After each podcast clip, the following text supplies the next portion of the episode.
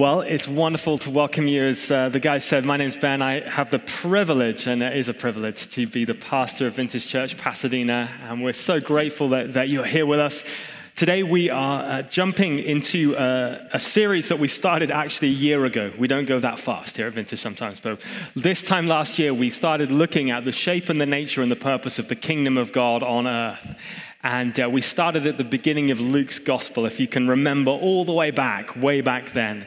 And we looked at the early life of Jesus. And then we got to this bit, which is just incredible in Luke chapter 4, where Jesus is just beginning his adult ministry. And he gets up in a synagogue and he says this uh, The Spirit of the Lord is on me because he has anointed me to proclaim good news to the poor. He sent me to proclaim freedom for the prisoners and recovery of sight to the blind, to set the oppressed free. Um, if you remember that, like Jesus' mandate for what he came to do, and then a little earlier this year, we looked at the Beatitudes, which was super fun, and we did that creatively with art and music and other ways of doing that. And now we're going to pick up the story again in Luke through Luke chapter 7 and Luke chapter 8. And that's going to take us up to Advent. I mean, who knew it? But Advent, like Christmas, is actually not that far away. Don't worry. I know some of you have already got your music on and your trees up. And one of our staff has been listening to Mariah Carey since Easter, as far as I can work out. So you may not be there yet. But we're going to take the next weeks to, before we get there, to look at the story of Jesus and his kingdom ministry. And if you want a kind of headline for what these next weeks is going to be about, it's going to be about Jesus getting down to business, about the big stuff that starts to happen on the earth. And today, we just so happens that as we start Luke chapter 7, we are confronted by not one, but two stories of physical healing and transformation. Um, and I don't know about you, I don't know how you feel when people talk in churches about healing. Uh, some of you are probably the team who are like, yeah, we're all in. Like, just let's go.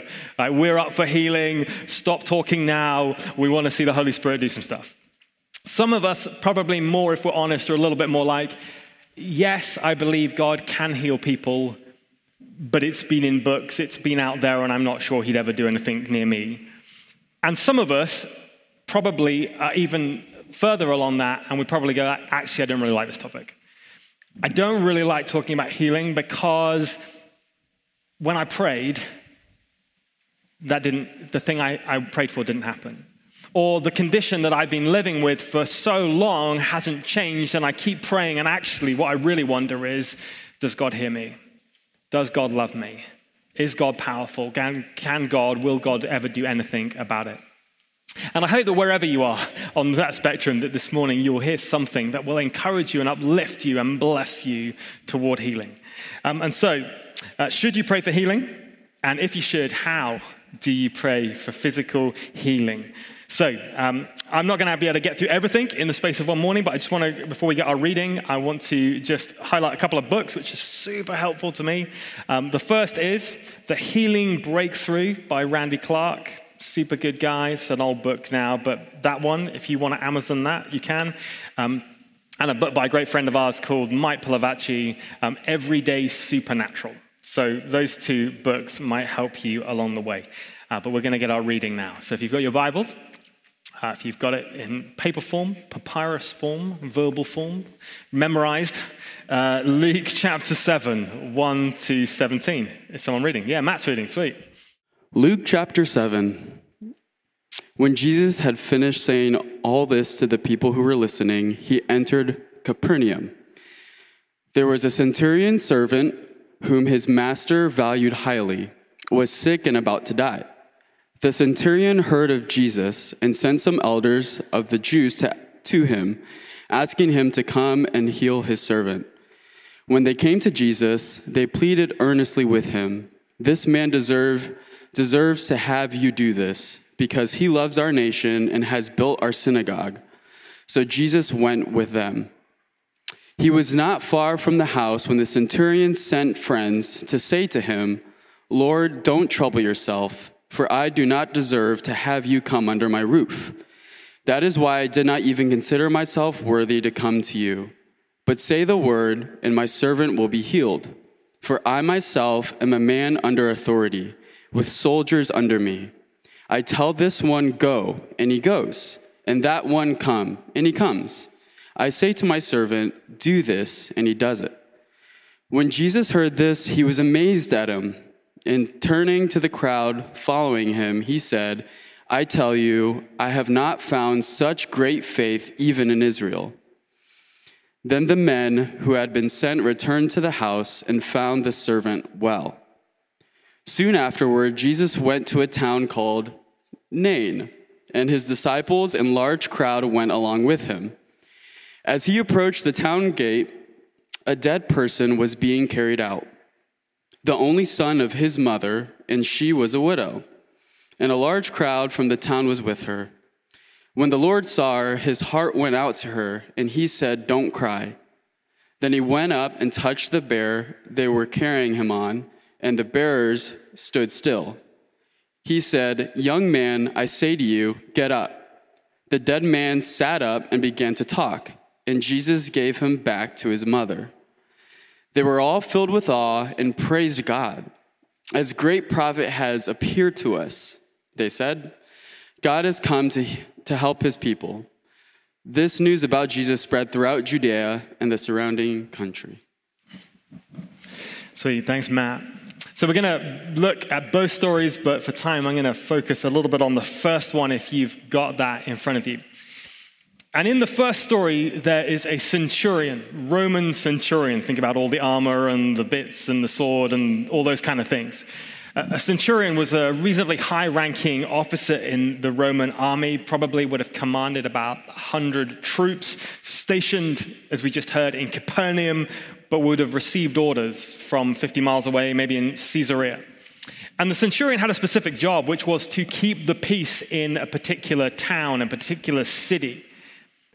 A centurion was powerful, was prosperous, was responsible, and often in their areas, the centurions were not loved greatly by the local population because they were the symbol, the front line of the invading force.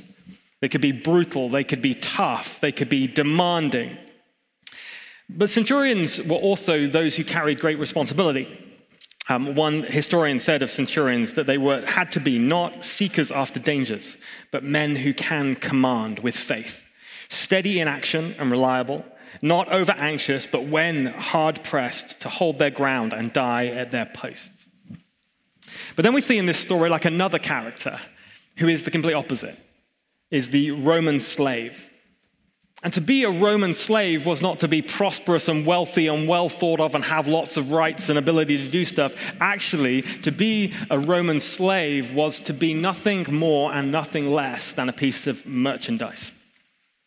In an old Roman document that was recovered, the Roman government wrote to the farmers in the Roman Empire and said this Examine your farming equipment every year and throw out those which are old and broken do the same with your slaves. Slaves had no more rights, were thought of no more highly than a spade or a plow.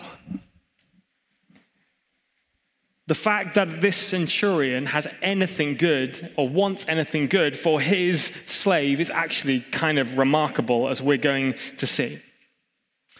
And what we see, in fact, is the first thing I want us to look at today, which is that healing in a physical, emotional, or spiritual sense, flows from love. It flows from and with love. You know, the last person that a centurion would ever be bothered about is somebody as subhuman, as somebody as seemingly unimportant in that culture as a slave. You certainly wouldn't go out of your way. You wouldn't do anything nice. You wouldn't bother. You could just throw your slave away and get a new one. But yet, we see, verse 2, that the Roman centurion loved his slave cared for his slave, had compassion and kindness, and wanting the best for his slave. Last week, we, um, we talked about the shape of our church as a community. And we talked about the idea that before God ever created a world, there was God in community, a loving, beautiful community called the Trinity God the Father, God the Son, Jesus, God the Holy Spirit.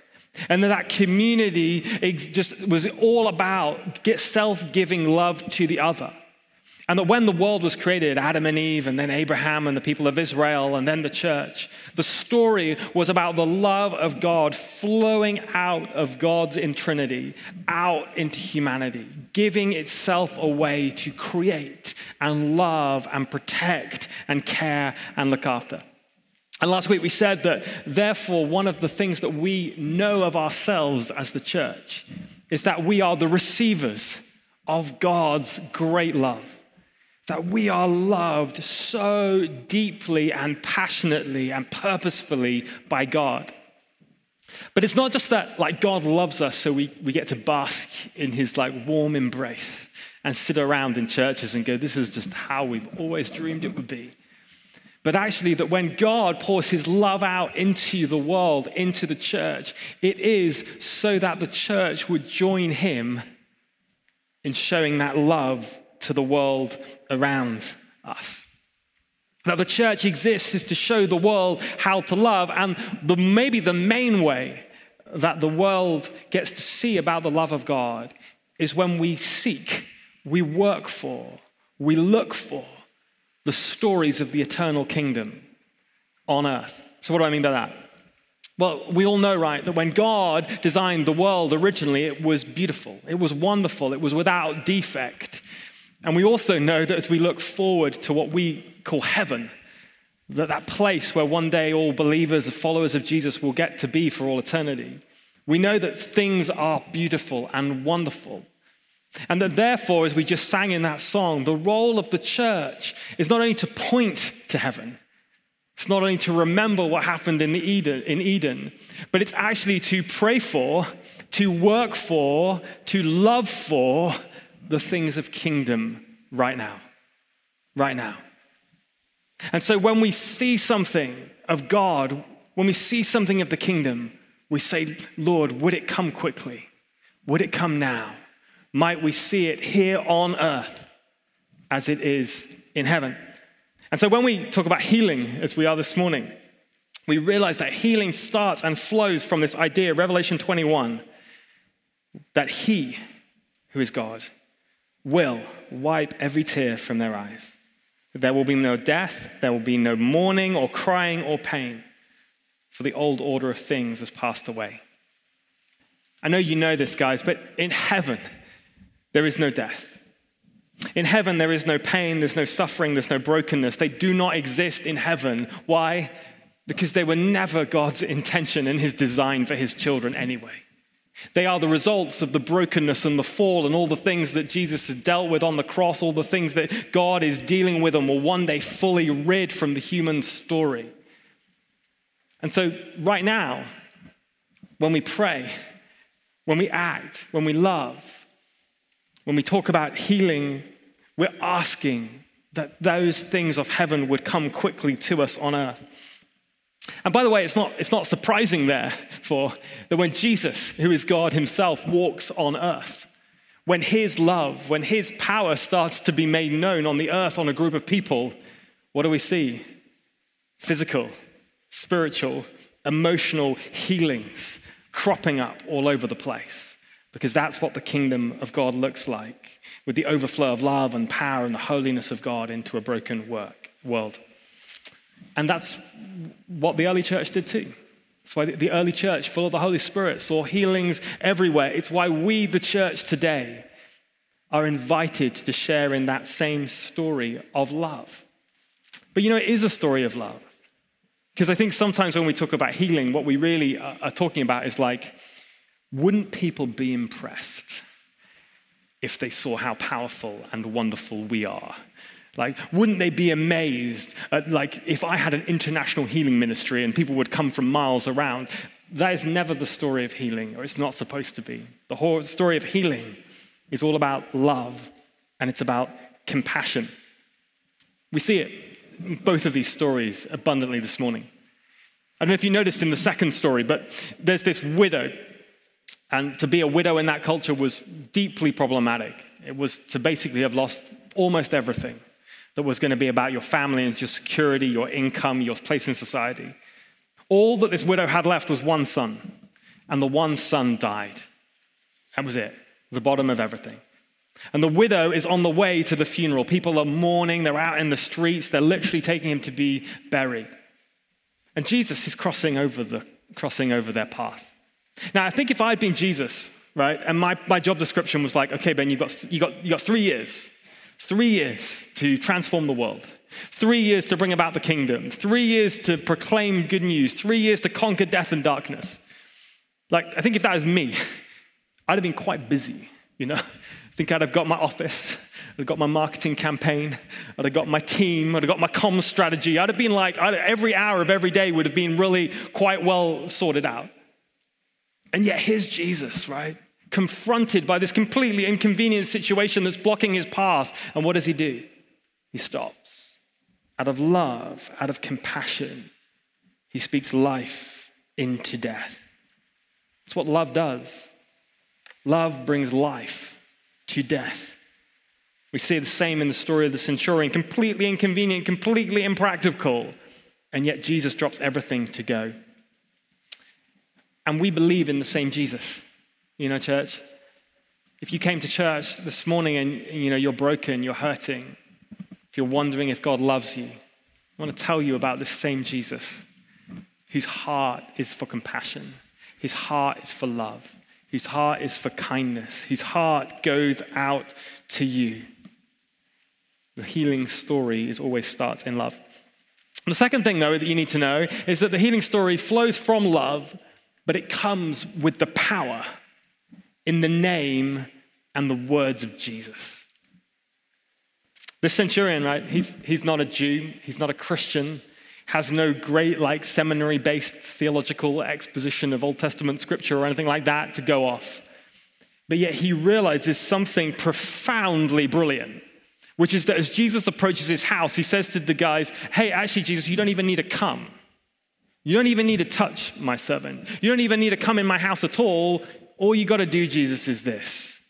Say the words, and my servant will be healed.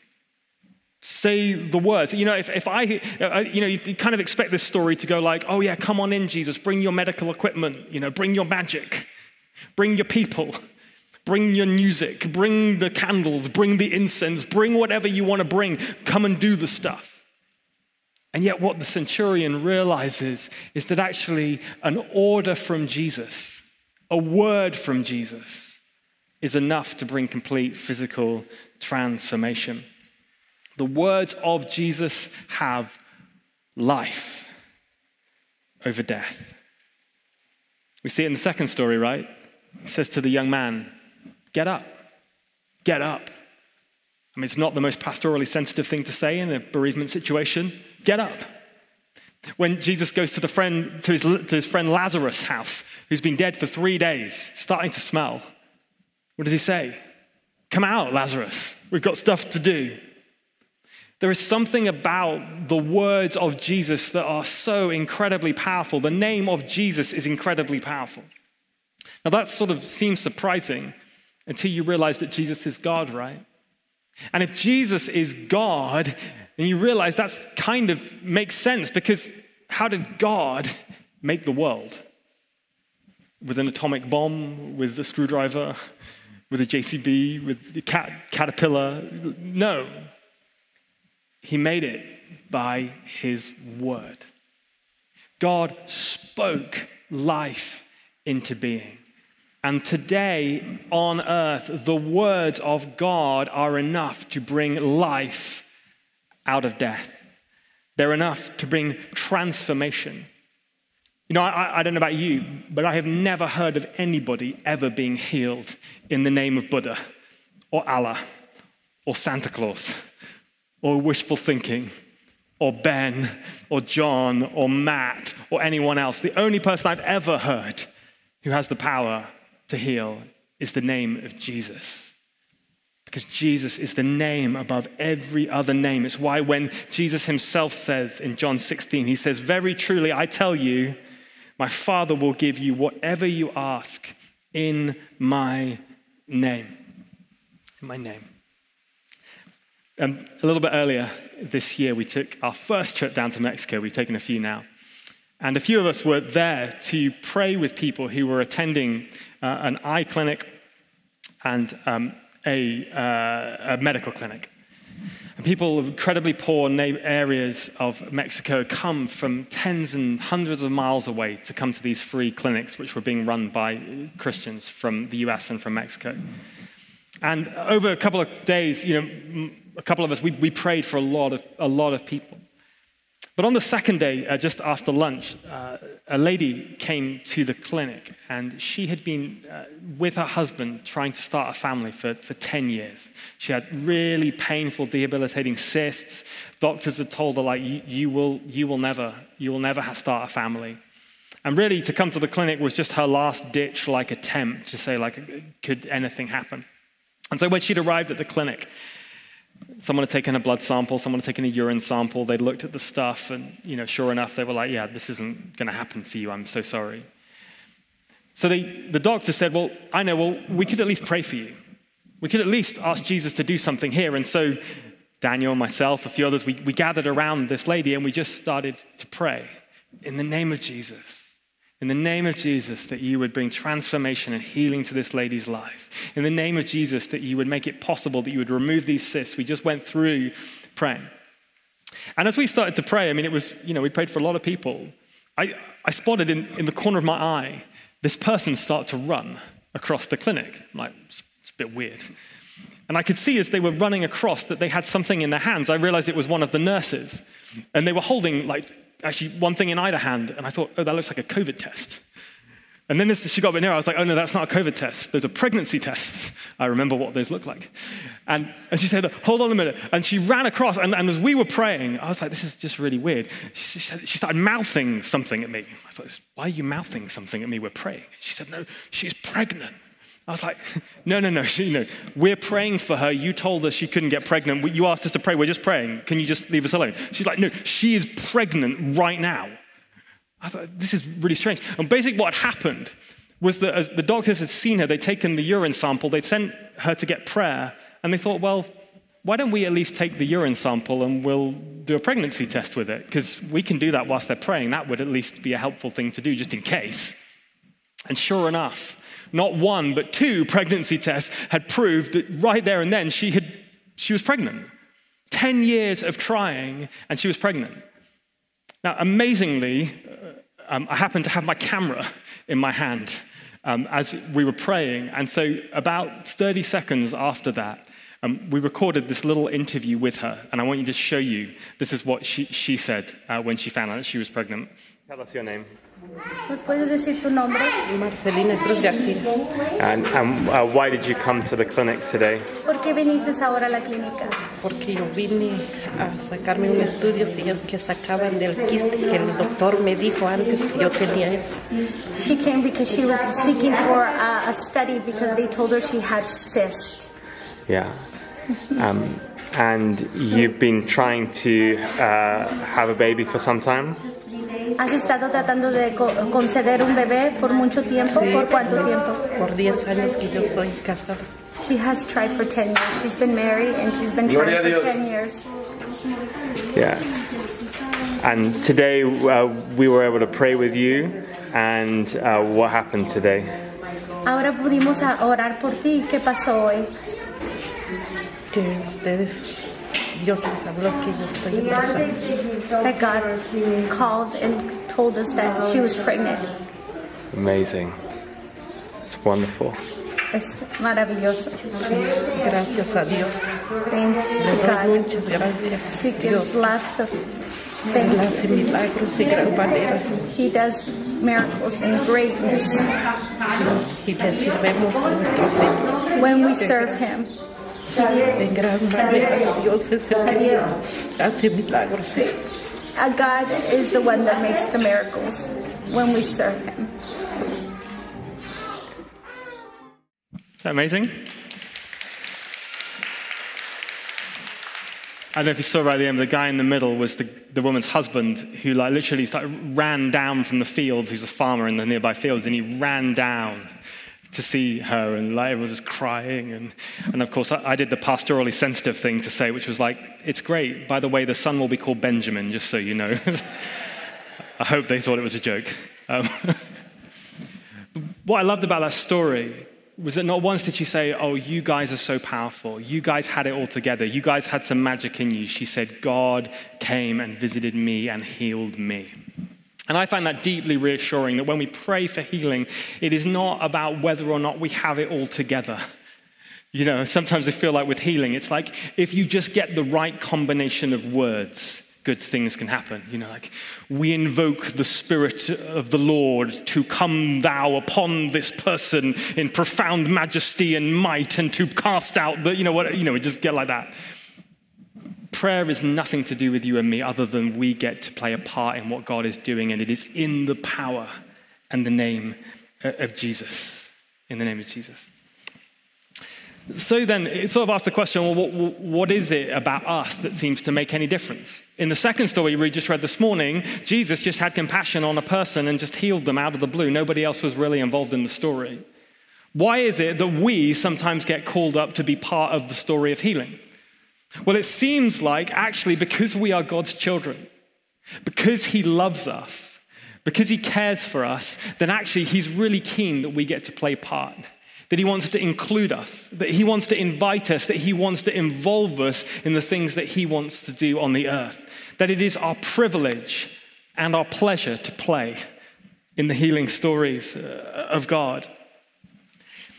You know, there's only two instances ever in the New Testament where Jesus is described as surprised. One of them's in this story, but do you know anyone know when the other one, where the other one is? Special points. I'd be amazed if you did. Okay, well, it's in Mark chapter 6, and this is the point where Jesus' relatives and his friends refuse to believe that Jesus can heal and transform and that he's actually who he says he is. It says that Jesus is amazed at their lack of faith. But yet, here, notice what he says Jesus. He says, when Jesus heard the words of the centurion, he was amazed at him and turning to the crowd following him, he said, I tell you, I have not found such great faith even in Israel.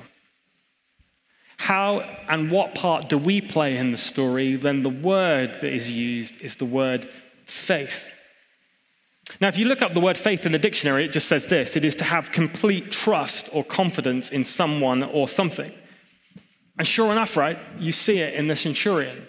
Don't even need to come, Jesus. You don't need to come to my house. All I need from you is an order. I just need you to say some words. The guy's going to be fine. So can you just say the words and he's going to be fine? Jesus is amazed. But there's something about faith which is more than just words, isn't it? You know, I had a, friend who messaged me this week, he's not a Christian, and just said, Oh, my wife's really sick.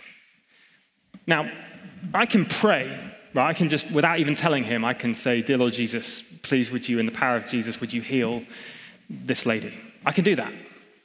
Is that faith? Well, maybe. I believed it. I knew God could do it. I was doing it out of love. I, the name of Jesus. Is it faith? Maybe. The second thing I could do is I could say to my friend, hey, by the way, I know you don't believe in Jesus, but, but I do. And I'd really love to pray in the name of Jesus that your wife would be healed. And I could do that from afar. The third thing I could do is I could actually say to my friend, hey, like, can I come round and pray for your wife? that she would be healed in the name of Jesus. Now, you can work out which of the three I did. It wasn't the last one, just so you know. There's something about faith which seems to be more than just me doing things in private on my own. That's why cheesily people say faith is spelled R I S K, right? Risk. Because there is something in the story of faith where God says to us, Ben, I want you to lean in. I want you to put something on the table. I want you to put something down that's going to cost you something in this story so that you actually play a part, not as a spectator, but you're actually going to be part of this. And it might be just a little bit risky for you. And it might be a little bit costly. And you might not even want to do it. And you might even occasionally look a little bit stupid. But I want you to play a part. Now, what I didn't tell you about the Mexico story was that, that that happened on the last day after lunch.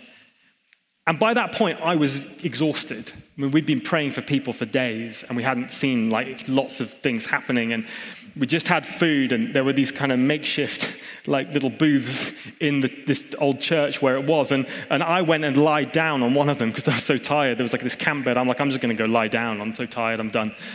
And after about five minutes, the medic, whose cubicle it was, said, like, Ben, get up, get out of my thing. I've got to see a patient. Would you just get out?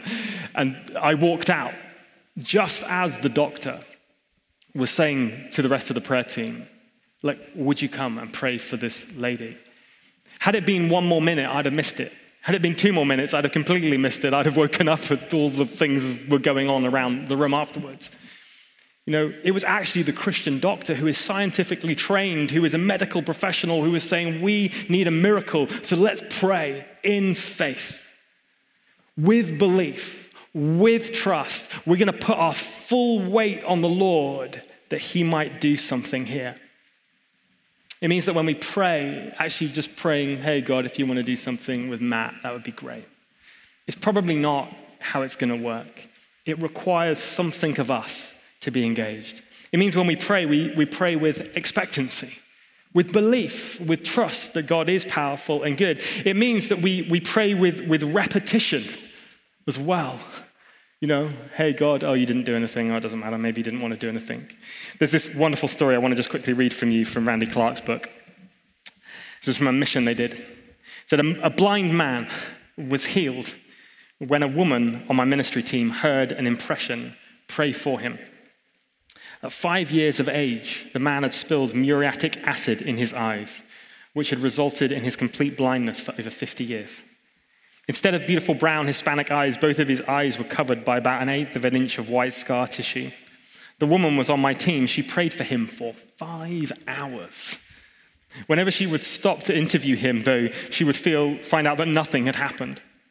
How could she pray for five hours when nothing was happening? It was because she just kept hearing the strong impression from the Lord do not stop praying. She obeyed, not stopping until it was time to leave the meeting. At that point, there'd been no change in his ability to see. The woman returned to the United States the next day, unaware of any changes in his condition. But on the third morning following the meeting, however, the man woke up without any scar tissue. He had new pupils, new corneas, and completely good vision. The woman prayed for five hours and nothing happened. And she went back to the United States, only for the healing to happen three days later. You know, in our community, we have a, a lady, she comes from a Muslim family, and uh, a month ago, she uh, had a severe brain hemorrhage. Like, basically, the doctors said, that's it. You know, you probably, you're in a coma, you will, you will not recover. And our prayer team, her Christian members of her family, just started to pray for her. And we prayed that she would recover. Day one, nothing. Day two, nothing. We've just been praying and praying and praying. Last week, she woke up She'd been told she would never wake up, and she woke up. This week, I've been getting videos of her just beginning to eat and recover, and she stood up for the first time. And, you know, she's not fully healed yet. She hasn't fully received that healing, but, but she's on the way. And there seems to be something about the faith of people around her to say, We are contending for you. We are asking in the name of Jesus that the things of heaven would be true in your life right now. John Wimber famously said, you can't say Jesus doesn't heal unless you prayed for a thousand people, in which case then you can say Jesus doesn't heal. So here's just finally a few practical things I want to encourage you with. The first thing is this healing is guaranteed. Don't walk out. Don't walk out. healing is guaranteed one day. If you are a Christian, the promise is that one day when your body does finally completely give up on you and they bury you, that you will, be you will rise again to life in heaven. You will be physically resurrected into the eternal kingdom. That's what we say at funeral services. One day you will receive every piece of healing that you need if you know and love Jesus. In the end, all will be well. Now, if you're here today and going, well, that's fine, Ben, but I have chronic pain. You know, I have chronic issues. We prayed for my friend and they died. You know, we're desperately trying for healing and it's not happening. The promise of Jesus to you is that you will receive the healing in the eternal kingdom, but we're not quite sure whether you're going to get it first. We're not quite sure whether you're going to receive it in full before you get there. But healing is guaranteed in the kingdom. The second thing is, is that when we pray, we have to pray humbly. humbly. You know, these two delegations went to the Jesus. The first were these Jews. And the Jews were like, hey, Jesus, you should come and heal the centurion's guy because centurion's guy is a great guy. You know, he's done these nice things. He's a really good guy. He gave us some money so we could build a synagogue. You should come. It was kind of this like moralism. And it's a bit jarring. Whereas when the Roman centurion sends his own people, what does he say? Jesus, I don't deserve it. It's not my right to ask for it. But would you come and say the words, and my servant will be healed? You know, when we talk about healing, the reality is, is that we don't deserve it. We don't. I do not deserve the God of the universe who flung stars into space to visit me and do something for me on my terms, in my way. I don't deserve that. In fact, if I'm really honest, the gospel of Jesus says that I am more sinful, I'm more broken than I'd be ever prepared to admit. I do things every day that mar God's image in my life. But yet, but yet, I am more loved in Jesus than I could ever hope for. You are more loved in Jesus than you could have ever hoped for. Jesus loved you so much that he conquered death for you. And, and I think that means that when we come, we come with faith, but we also have to be prepared that it may or may not work out exactly like we expected it to. I don't know if you, any of you heard Bill Johnson speaking um, about a month ago after his wife died. He's the pastor at Bethel Church in Redding, California, and his wife died of cancer. And it, it just YouTube the sermon. It's one of the most astonishing sermons I've ever heard in my life. But this is what he said. I'm paraphrasing, but he said this Look, my wife died. We prayed for her. We interceded for her. We stood in faith. We claimed her life in the name of Jesus, and she died. Here's what I know God is good. Here's what I know God is kind. Here's what I know God is powerful and gracious. Here's what I know she is now healed in the eternal kingdom. I, Bill Johnson said, have no right to say of God, Why didn't you heal her right now? It is just my responsibility to trust and speak of the goodness of God in my life. For what an incredible thing that Bill Johnson could say that after two days or three days after the death of his wife. When we pray for healing, we do it with humility, trusting God for the outcome because we don't necessarily always get the outcome we want. But we are always invited into the mystery of God. Into the mystery. The truth is, I don't know why when we went to Mexico, we prayed for like a hundred or more people, and two actually got healed. Full on, medically provable healing. I don't know why those two did, and I don't know why the others didn't. I don't know all the things about living in a broken world, but here's what I do know is that I have to pray anyway. I have to pray anyway. I pray because I'm told to. Jesus tells me to. But I also pray because when I pray, things happen. When I pray for lots of people, some people get healed. When I pray for nobody and I stay at home, guess how many people get healed? None. None. And so the only logical outcome is that we have to pray. We pray in faith, we pray in the name of Jesus, we pray with humility, we pray with perseverance, and we keep on praying because it is the loving thing for us to do so that God's people would be seen and that God's kingdom would be known. And so, as I close, I, I want to invite you into the mystery, if you want to, of prayer. You know, I don't want to just talk about healing. I don't want this church to be just a church that talks about healing. I actually want us to offer the opportunity for people to be healed. And we've already got some amazing stories how people have been healed in this church. And so, um, in a moment, I'm going to invite you, if you want to either receive healing or you want to pray for someone for healing, um, with no pressure at all, I'm going to invite you to, to be involved. But here's the, here's the one minute crash course of what you need to know about praying for someone. Okay, if you're ever praying for healing, number one, invite the Holy Spirit. Invite the Holy Spirit. Invite God's power to come in their life because you can't do it any other way. Invite God to come. Number two, pray with confidence and with faith, as we just said.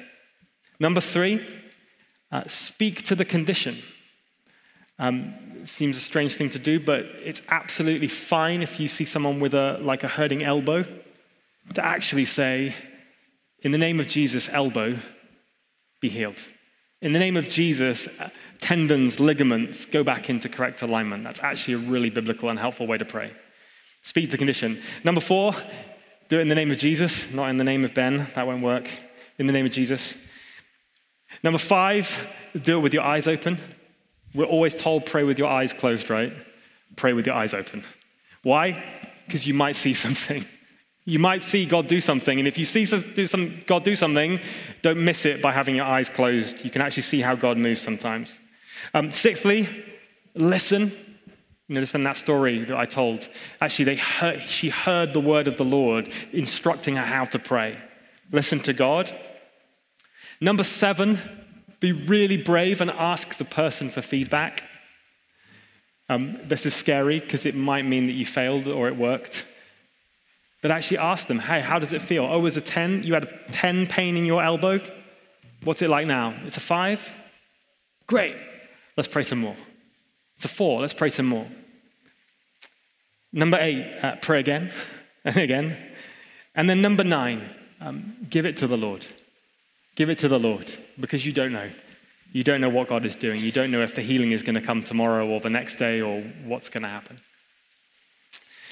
So here's what we're going to do uh, with the last minutes of our service. Um, Tom's going to lead us in some worship in a moment.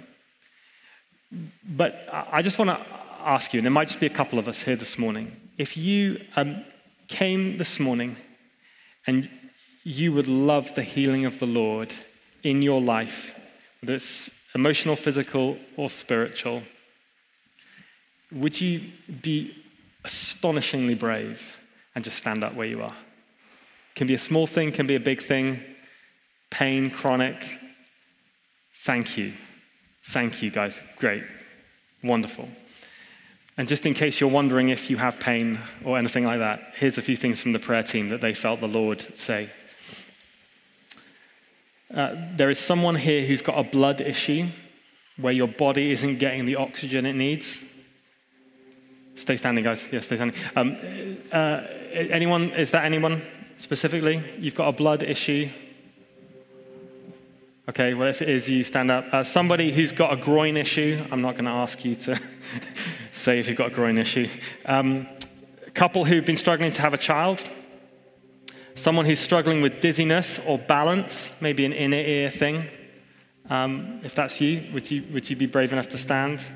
Um, somebody who's got a real problem with sight. Uh, someone who's got a problem with dexterity in their left hand. Um, and someone who's got a broken toe or finger.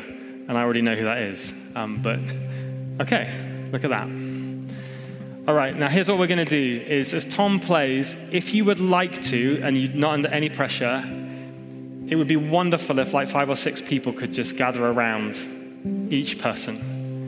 And just, we'll leave the instructions on the screen and just pray. Simply in the name of Jesus, following the instructions.